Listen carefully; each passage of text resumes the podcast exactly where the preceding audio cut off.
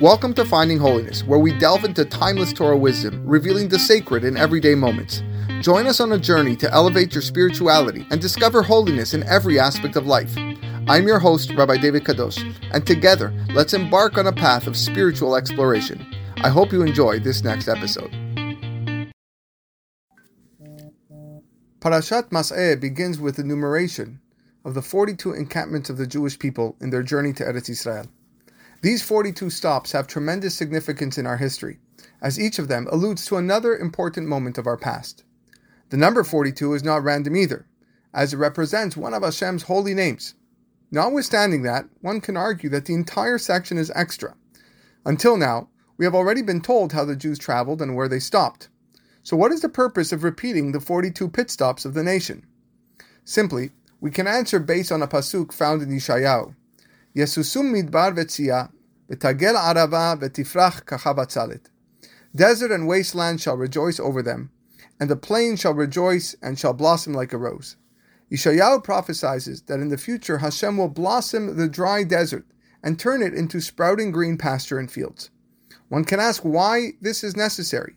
The purpose of the desert is to be dry. For one, Deserts, both hot and cold, play a part in moderating Earth's temperature. This is because they reflect more of the incoming light, and their albedo is higher than that of forests or the sea. The answer is that Hashem teaches us how to be grateful for even the things that may seem dry and insignificant. The Jews traveled in the desert for 40 years, hopped from place to place, and Hashem enumerates each of those places in order that, in due time, they received a reward deserving of them. Even though the desert technically didn't do anything, it didn't invest any fortune and only acted as a hostel and resting place for the Jewish people. But that was enough for Hashem to repay it back multifold in the future.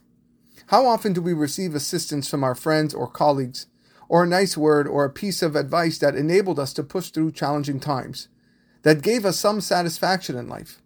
Small moments like that need to be remembered, not just to know that you have a person who cares for you, but so that you can repay that deed when he or she is in need of assistance as well.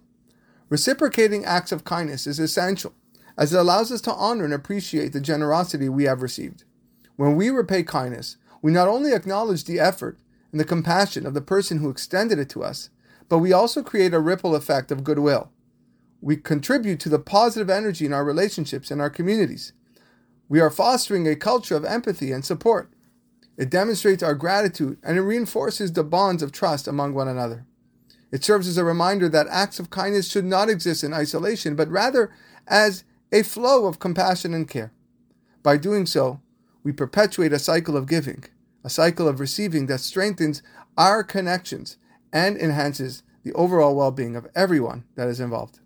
So if Hashem recognized the greatness of the desert's contribution, a piece of land that has no feelings or understanding of what is pain or what is happiness, then all the more so we need to recognize the good that people do for us, because when it's time, we can help them turn their life from a dry desert to a lush forest. Shabbat Shalom.